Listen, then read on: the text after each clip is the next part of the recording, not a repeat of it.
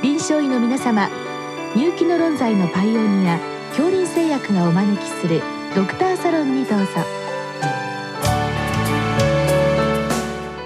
今日はお客様に日本ワクチン学会理事長岡田健二さんをお招きしております。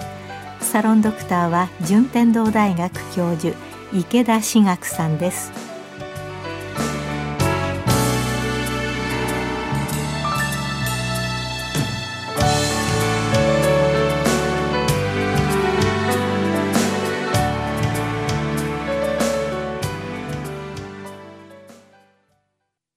じゃ岡田先生よろしくお願いいたします。よろしくお願いします。えっ、とワクチンのまあ月齢と間隔、年齢と間隔についてっていうご質問なんですけども、はい、えー、B 型肝炎とヒブワクチンが、えー、生後2ヶ月からで BCG は生後5ヶ月から接種ということになってるのですが種類によってどうしてこの接種月齢が違うんでしょうかという、まあ、すごくシンプルで、まあ、奥が深い質問だと思うんですけどこれはどうなっているんでしょうか？そうですね。あの基本的には防ぐ病気がいつ頃からあの一番起こってくるかそれまでにワクチン接種を終えたいということがあって接種開始年齢、月齢が、まあ、ワクチンによって少しずつ違っているんだと思います。例えば、ヒブワクチンで防げる病気というのは、インフルエンザ菌による可能性髄膜炎ですけれども、そのインフルエンザ菌による可能性髄膜炎は、生後5、6ヶ月ぐらいから増えてきます。そうすると、生後5、6ヶ月までにこの HIV のワクチンを3回までやるには、生後2、3ヶ月から1ヶ月ごと3回やらないと、生後6ヶ月までには3回終わりませんから、えー、そういう意味で HIV のワクチンっていうのは、あるいは小児用の肺炎球菌ワクチンも同じですけれども、生後2ヶ月からということになっています。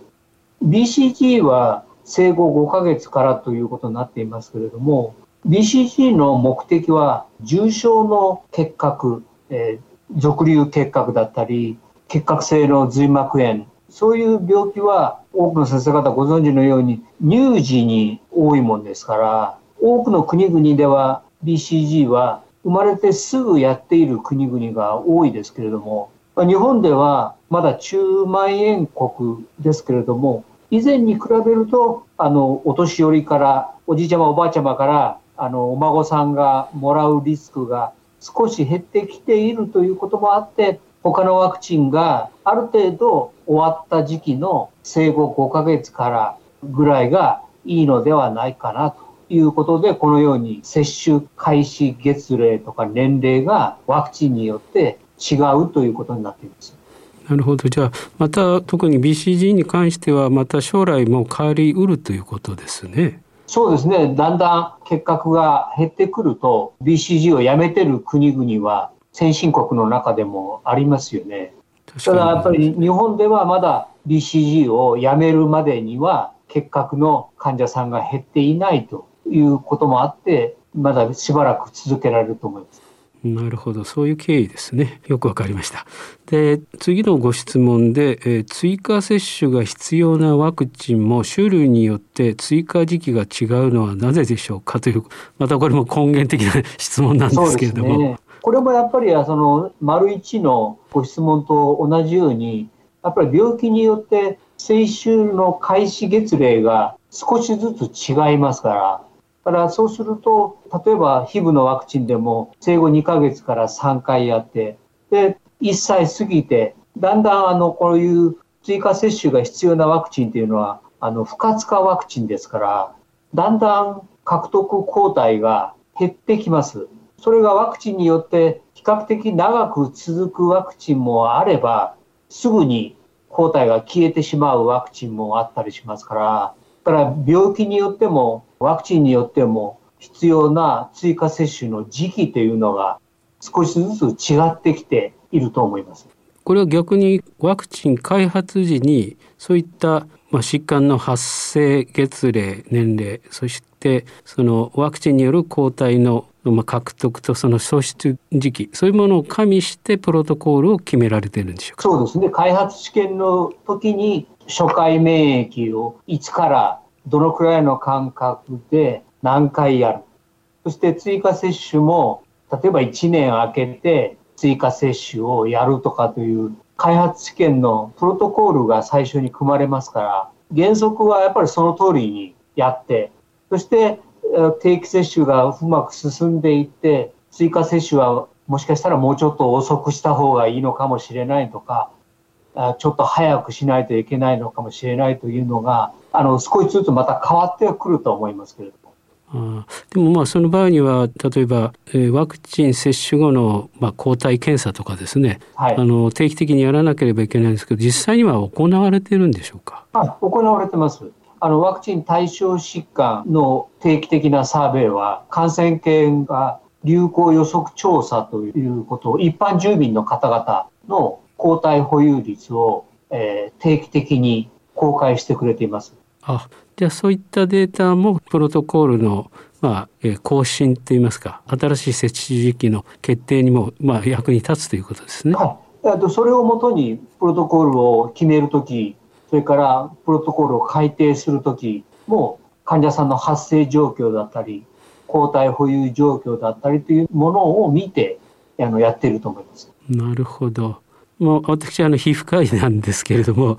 最近あの帯状疱疹になる方がですね増えているということで、そうですねはい、やはりあの小児のあの水筒が減ってしまってで、ブースター効果がなくなってるっていうことなんですねあれ。だからやはりあの同じワクチンを接種するにしてもそのやはり年々のこの背景で変わってきてるんだなとすごく思いました、ね、本当にそうですよね、はい、あのまあ帯状疱疹に関して言えば年々増えてきているというのがいわゆる発生動向調査などでは出てきていますけれども全国的に帯状疱疹だけをあの収集するシステムは今のところないもんですから。先生ご存知のように例えば宮崎スタディとかそうです、ね、いくつかの地域でその帯状疱疹が増えているとかという報告はあの見られますけれども日本全国で帯状疱疹が増えているか水筒は減っているということはそういう感染症法で集めることになっていますけれども帯状疱疹を全国でまだ今集めるというところまでは行っていませんからから帯状疱疹が全国的に増えてきているかどうかというのは正確なところがまだよくわからないというところそうですね、まあ、一部の統計だけではちょっと全国レベルのことは言えないということですね。はい。であともう一つです。3つ目のご質問で狂犬病ワクチンで2つあるワクチンを、まあ、交互に接種はできないのはどうしてかというこういう話なんですけどもこれあの最近のあの新型コロナのワクチンでも同じことがディスカッションされているんですけどこれはいかがなんでしょうか？そうですね。これはその原則は同じメーカーのワクチンは同じように使うと。まあ、ワクチンの中には例えばインフルエンザワクチンはほぼ作り方が同じですから、別のメーカーを使っても問題はないんでしょうけれども、例えば狂犬病のワクチンもそうですし、今の COVID のワクチンもみんなそうですけれども、メーカーによって作り方がだいぶ違いますから、そういう意味でプロトコールも少しずつ違います。結局、種類も作り方も違うワクチンをお互いに交互接種ということは、今のところ国内外でもなかなか難しい。国内でも例えば4種混合ワクチンとかは作り方もほぼ同じですし、接種間隔も接種開始月齢もほぼ同じですからメーカーを問いませんけれども、やっぱり作り方が違うワクチンに関して言えば、やっぱりお互いの交互接種をした基本的なデータがありませんから、だから原則はやっぱり同じメーカーのワクチンは同じメーカーで完結するということだと思います。あのまあ、以前もちょっと話題になったんですけれども、まあ、狂気病ワクチンを打たないで海外に行って噛まれたと、はい、そういう時にあのそこで打ったワクチンがわからないと、はい、日本に帰ってきてどうするんだっていう話もあったんですけどこれはやっぱりわからないと問題になるんでしょうか、あの問題にはなりませんけれどもそれがわからなければ国内にあるワクチンで続きをやると。で海外であるワクチンが日本国内に必ずしもどこの施設でもあるとは限りませんから、そういう意味では海外でもしやられたらそのワクチンがあれば、そのやり方でやる。で、日本と海外では、また間隔も回数も国によって違いますし、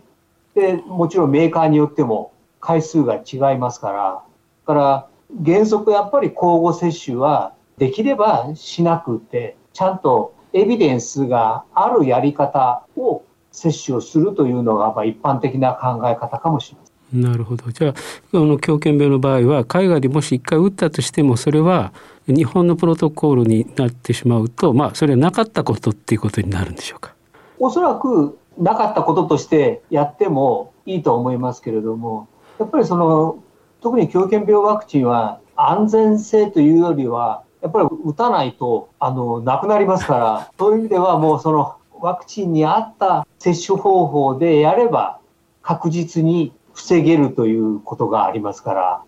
から別々のメーカーのワクチンでこういうふうにやって、あの、うまくいくかどうかというのがきちっとしたデータがないもんですから。そうですね。まあ、救命のためにはもう、そんなこと言ってられないということですよね。はい。だからやっぱり、かつて海外で、あの、出国時に一回やられたワクチンを、まあ、それはやっていてもやっていなくても、国内で、やっぱり同じ国内のプロトコールでやるというのが、まあ、あのきちっとしたエビデンスがありますから、その方がやっぱりいいのではないかなと、まあ、特に狂犬病ワクチンに関して言えばいいのかなというふうに思います。どうもありがとうございました。よくわかりました。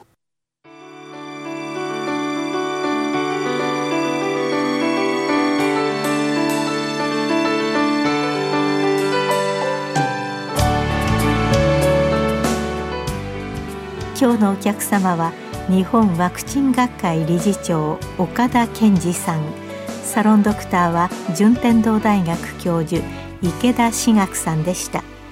それではこれで恐林製薬がお招きしましたドクターサロンを終わります。